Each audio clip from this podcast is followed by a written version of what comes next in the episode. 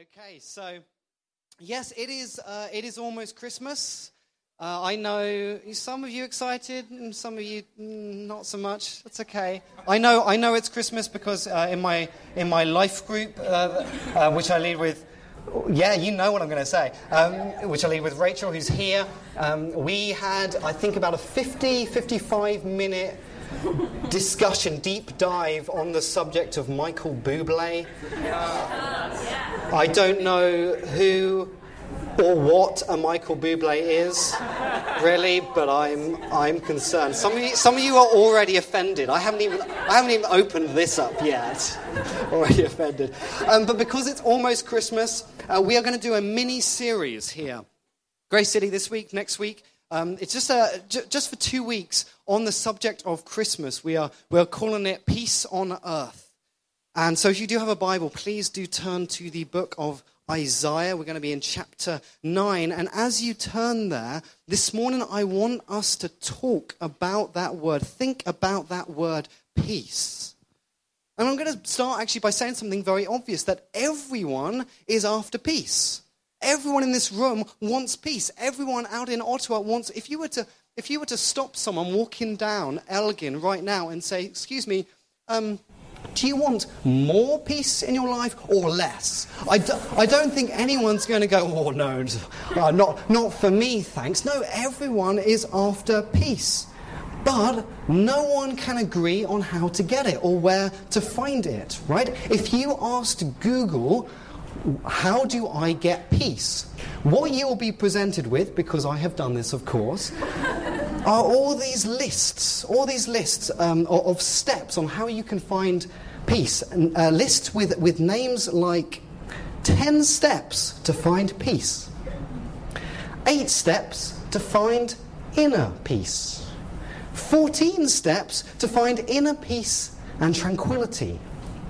25 ways to bring harmony into your relationships, 19 easy ways to find serenity and contentment, 44 steps.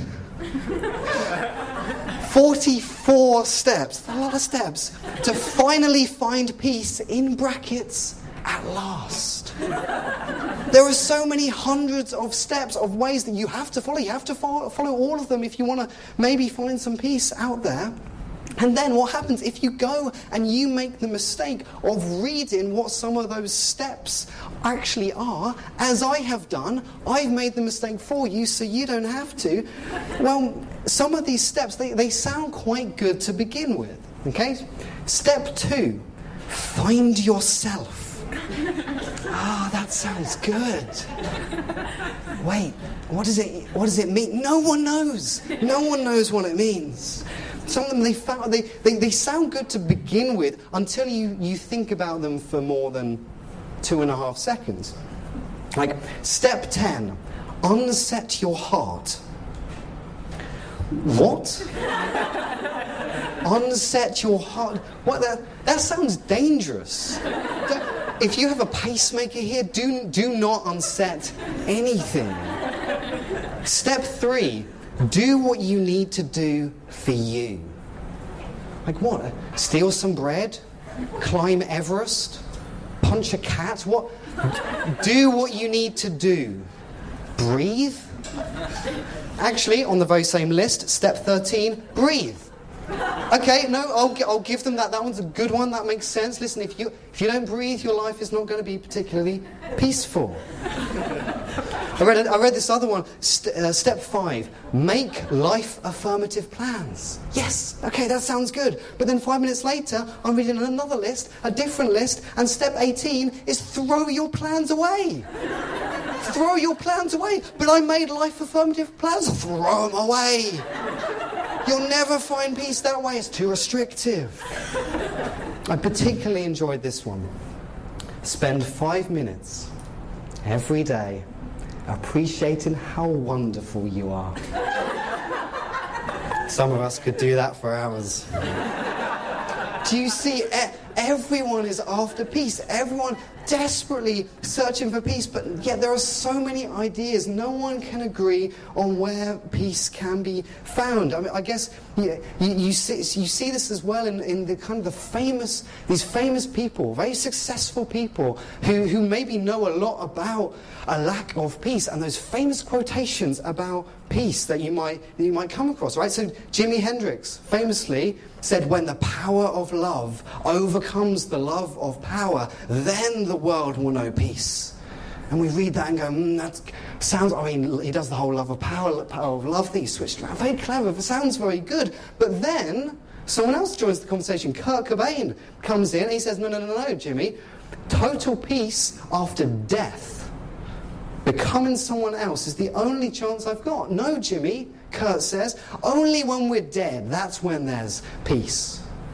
And then John Lennon comes in. He joins this conversation on peace that has been going on for hundreds, thousands of years. And he says, all we're saying is, give peace a chance.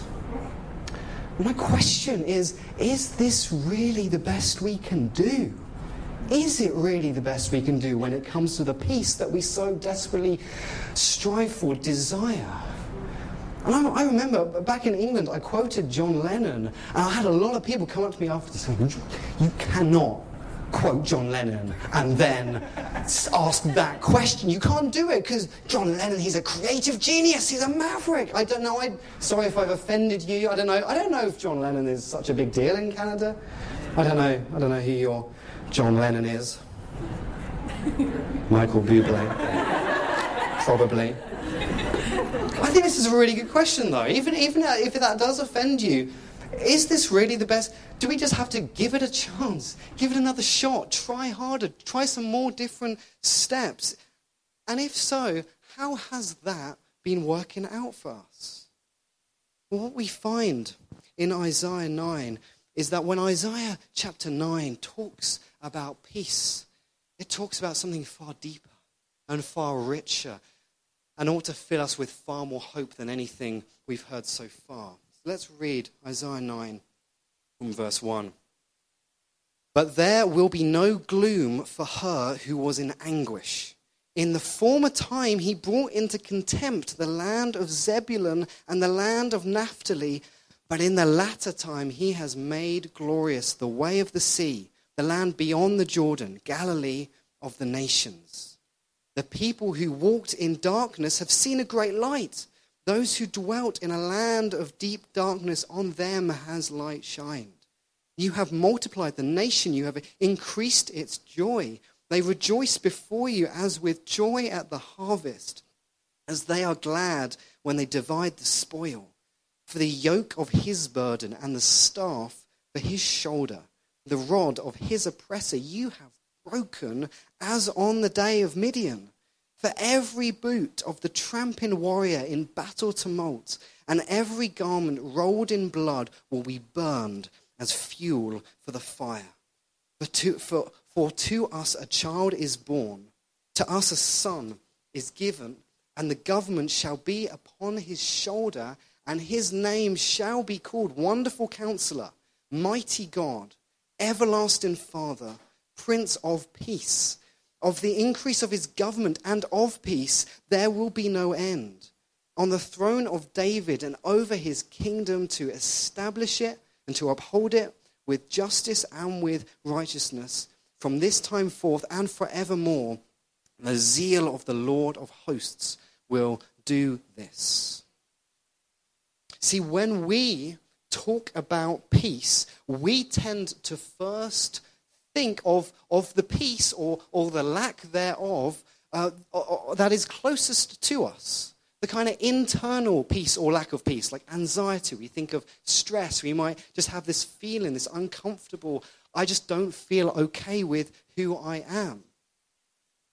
Or perhaps maybe, maybe we do, maybe we sometimes do look to kind of one step removed from ourselves and we, we think about the peace, again, or the lack of peace in our relationships. We think about the, we just think of broken families, fizzled friendships. Or maybe we, we look a bit further still at, at the state of our communities and we think about the, the, the deep breaks and fractures within between people groups or communities or ethnicities. Or maybe we just we, we just look at the big picture. We look at the earth as a whole and we just we see a lot of war. We, we might think of what's going on right now in northern syria. We might think of libya or afghanistan. You see that is, is that kind of big picture lack of peace that, that Isaiah is thinking about when he thinks of peace. In fact, he, we see this in chapter 9 when he zooms in on these two places Zebulun and Naphtali. I don't know if you know much about Zebulun or Naphtali, may, maybe not. But so let, so let me set the scene, as it were, and we'll, we'll see why he's zooming in on these two places in particular. So, when at the time of Isaiah writing this, the, the golden age of Israel, the golden age of God's people, is long gone. Those, those, those good old days of, of uh, you know, King David, King Solomon, of, of serving God faithfully, of, of living in his blessing, they have disappeared. They have vanished. And we read that God has brought into contempt the land of Israel because of their faithlessness. They have turned away from God, they have served other gods, and they have done horrendous, terrible things. And then we find out that Assyria, so it's this nation in the north, the, the kind of the violent superpower of the day, they've conquered much uh, of, of many nations around. And as part of God's judgment on Israel for, for decades of just hideous idolatry and cruelty and injustice, the Assyrians have invaded from the north and they have captured much of the land. They, they, in fact, they've brought many of the Israelites into exile. And the lands of Israel that were right on the border between the whole kingdom of Israel and Assyria to the north, the lands right on the border were Zebulun and Naphtali, right on the edge of the Sea of Galilee. And so they were the areas that when the Assyrians sent out their raiding parties, when they sent out their armies, they would march through um, Zebulun and Naphtali, burning and killing and looting. They would you know, go, you know, whether to Jerusalem or other places. And then when they would come back to return to their land, what would happen? They would march again through Zebulun and Naphtali. So, however bad other parts of the kingdom of Israel got it, Zebulun and Naphtali got it twice as bad. So, these areas around the Sea of Galilee, they were dark places. They were the places most full of fear, the least safe, and the most pitied. If you were born there, your prospects were not good. Hmm? It's a place no one wanted to go, certainly not live. So it's not surprising that Isaiah, right in, right in the middle, right in the midst of Assyria's violence towards Israel, writes of Zebulun, writes of Naphtali as places of gloom, places of anguish. But we, it's also Isaiah in, in reading chapter 9 that we find that God declares that even this, even this, surely that place is hopeless. Surely that place of stricken by war, such as it was, surely that's the hopeless case. Well, no, God declares that even that place of deep darkness won't always be that way. See, Isaiah in this next bit, he, he talks about the future as if it has already happened, which is helpful for us because it already has says this the, the people who walked in darkness have seen a great light. Those who dwelt in a land of deep darkness, on them has light shone. See, this, this kind of lack of peace that Isaiah is talking about here, it's big. I mean, it is serious. But, but he's saying, Isaiah is saying, God is declaring that the peace that God, his heart, the, the zeal that he has, the peace that he wants to bring is even bigger, even greater. Isaiah even says, you know, it, it will last for eternity. This is big peace that he's talking about here. You know, we were you know, looking at those steps to find peace, and I think many of us, we we found them quite amusing because how, we, we got a sense of just how individualistic they were, how selfish, in a sense, they were. You know, do whatever you need to do for you. Find yourself. You know, I, I, I, I have the same tendency to laugh at that and go, oh, that's so individualistic, so selfish. But then I realize how often do I think of, my, of peace in exactly those same terms? as the only peace that really matters is the peace that affects me, that makes me feel good. I, you know, I, I want to have a peaceful life. I want to have a, a, a job that isn't stressful. I don't want to be anxious. These are the things that I think of sometimes when I think about peace. I wonder how many others of us here, when we talk or think about peace, only see it as a thing that concerns us. Now, does God care about that kind of peace? Does he care about the internal peace that you may or may not experience? Yes, he does. Yes, he does. Does following Jesus in the long run remove anxiety and tension? Absolutely. There'll be many of us in the room who have deep, deep experiences of that truth. But in the Bible, when peace is talked about, the Bible usually isn't talking about that sort of peace most of the time. It does occasionally, but the vast majority of the time that the peace spoken about is not the peace that alleviates anxiety, it is the peace that alleviates hostility.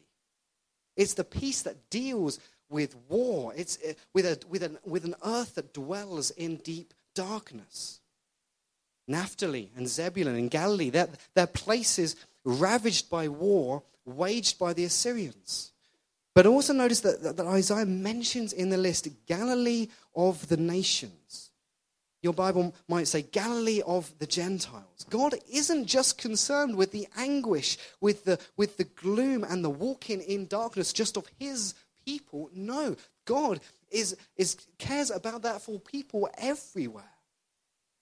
And what Isaiah is doing here, he's, he's talking about one specific thing, one specific place, but at the very same time, he's addressing a bigger instance of that same thing. See, here he's talking about one specific bit of darkness, one specific war and the despair and the pain that the Israelites are walking in at this particular time, but he's also addressing a much bigger darkness, a much bigger war, a darkness and a war that affects you and I. This is what Romans 5, verse 1 says. Since we have been justified by faith, we have peace with God through Jesus. If we have put our faith in Jesus, we have peace with God. Conversely, if we have not put our faith in Jesus, we do not have peace with God. Romans 8 7 says that the, the natural state of the mind is that it is hostile to God, for it does not submit to God's law. Indeed, it cannot. Hostile to God. This, is, this is strong words. If we don't have faith in Jesus, this is our state. We're, we're fighting against God. We are at war with God The greatest proof of this, the greatest proof that this is true, is what happens the only time that God Himself makes Himself vulnerable to us. At Christmas, sends His Son as a baby, sends His own Son as a messenger to us with terms of peace, and we shot the messenger. Of course we did. Of course, such is our war with God. We, we hate Him because He's so good. We hate him for, the, because he's so holy. We hate him for all the reasons we should love him. See, what I'm describing here, this is our natural state. This is our inclination before we surrender to Jesus, is to hate God and to war against him with everything we've got. There's no peace for the wicked. What Isaiah says in chapter 48, and hasn't that been our experience? Hasn't that been our experience? It's why Isaiah is pointing to Zebulun and Naphtali, the most hellish places of war that you could possibly imagine, and saying, Can you see? Can you see? Being, being at war with the Almighty is like living in such peacelessness. And then Isaiah points to the brutal, the, the enslaving Assyrian taskmasters and says, Don't you realize that the yoke of your burden, the staff for your shoulder, the rod of your oppressor. That's what sin is like. It's a yoke, it's a heavy burden. It's like a, a slaving master beating you over the head with a rod. The, re- the reason Isaiah paints such a, a stark and bleak picture is unless you know you're at war with God, you cannot have peace with God. And if you're not at peace with God, you're not going to find peace anywhere. You just won't. And I mean, doesn't that make perfect sense? Doesn't make perfect sense? If there is a God who created everything and at this very moment sustains everything, then where can you go to find peace if you're at war with Him? You're not going to find peace anywhere. The good news is that peace with God is available. This is the good news. This is the good news of Christmas. This is the good news that in this passage, God promises to take away that burden, to break that rod, just like on the day of Midian. Some of you have been around with us for a few uh, weeks, a few months. You'll remember we did a series on the subject of anti heroes, and one of the weeks we looked at the story of Gideon. And Isaiah here says, do you, do you remember that day? Do you remember the, the day of Midian where, where God clothed Gideon with the Holy Spirit? Israel was in a very similar position. They were being enslaved, they were being crushed down, trodden down. And God says, Do you remember that day? Do you remember the, the salvation that I worked with Gideon through the Holy Spirit? This is the sort of victory that God says He's going to work against the slavery of sin and death. All the evidence of this war, all the, the, the bloody garments soaked in, in blood, uh, the, the armor, it will be burned up like fuel for the fire and vanish forever. There'll be no evidence of the war. That's the kind of peace that God says He's going to bring.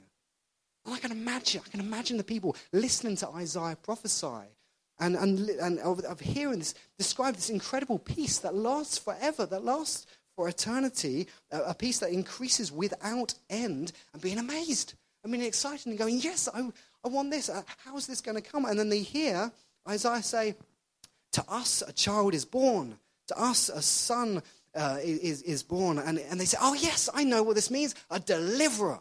Someone, a King David, a Gideon. That's who we're looking at here. But then I can imagine them listening to what Isaiah is saying and then not understanding.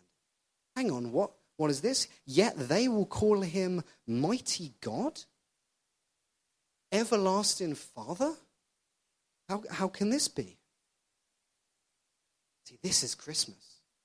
That God gives himself to us bodily that God Himself comes to us, the, the God who is high and exalted and made, and made everything, enters this world where there is no peace and dwells with us. It's incredible. Who is this man?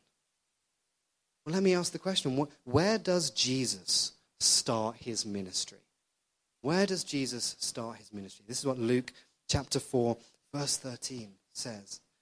And leaving Nazareth, Jesus went and lived in Capernaum by the sea, in the territory of Zebulun and Naphtali, so that what was spoken by the prophet Isaiah might be fulfilled. See, Jesus chooses to enter a world where there is no peace. He's the one, He is the light that shines in the deep darkness. God sends his son as a messenger of peace, and in our hatred towards him, we killed him. You can picture the scene Jesus being beaten by, by soldiers, and you got the mockers, you have the scoffers saying, Look at him, the Prince of Peace. Is this, is this meant to be our Savior? Does, does our King wear a crown of thorns? This is the man who said he was going to fulfill Isaiah chapter 9 the one who would lift from our shoulders the, the burden of our oppressor, the, the rod. And look, the Romans are putting on his shoulders a great big crossbeam. Some deliverer being made to carry his own method of execution through the streets of Jerusalem. Don't remember David doing that. Don't remember Gideon doing that. There he is, hanging on a cross, the one who was meant to save us all, and he can't save himself. See, this, this is the irony of the cross, isn't it? That the one who refuses to save himself made a way for many to be saved. that through our hatred and war with God, though that demanded judgment and punishment and death, the Son of God came for us. That Jesus shouldered the, the guilt, he took the burden, he took the, the yoke of sin. He took our slavery upon himself. He, he died in our place so that we can have peace with God. A way to peace with God, the way to the Father is open because the sinless Savior died and rose again. For those of us in the room who are already Christians, this is a peace we get to enjoy. We must enjoy this peace. We must live in this peace because it is a peace that changes everything. You know, when we were talking about all the different forms that, that, lack, uh, that a lack of peace can be present inside, in our families and friendships, in our communities, even to the whole world, what Jesus has done, when Jesus comes at Christmas and he dies and rises again at Easter, the peace that he brings affects all of that. Indeed, the kind of the horizontal lack of peace is only a symptom of the lack of peace that, that a humanity who has rebelled against their creator has. All the other things, it's just a symptom of that. Because you have peace with God, suddenly the everyday anxieties and stresses lose their ability to shake you to your core, don't they? If Jesus has risen from the dead and promised that we will do the same, then what, what is there still left to fear? Death itself even loses its sting. This is the, the scope, a cosmic scale of scope of, of the peace that Jesus brings, the eternal peace that lasts forever. So we must live in the good of this peace. See, we can't let it just stop with ourselves. This peace is way too all encompassing for that. It's way too big, it's way too good for that. God calls those he's been, he, he has given peace to, to themselves become peacemakers. That wherever, wherever you go, if you are a Christian, if you believe in God, that you carry this same peace with you. To say to people, here's how I was at war with God. And here's how He graciously has offered forgiveness to me and brought me into a peace that I could not imagine. I'm going to ask the, the, the band to come and get set up. We are going to sing. Because when we get our heads around the peace that, that God has won for us, it absolutely changes our worship. See, no, no longer are we just singing some songs because it's a nice thing to do, but instead we're singing, we're utterly amazed. I used to be at war with God and he should have crushed me, but he didn't. He came and he himself was crushed instead of me. See, the first sign of peace in your life is that you are constantly amazed. God loves you. In spite of your past warfare against Him, constantly amazed that Jesus came and lived amongst our darkness. Constantly amazed that on the cross, Jesus so utterly dealt with our sin that now we have such peace, increasing, multiplying throughout eternity without end. And that's how we're going to finish our time here this morning. We're going to stand, we're going to have a time of singing. We're going to enjoy what God has done for us, what Jesus has won for us. We're going to take the bread and the wine in a little bit. Would you stand with me?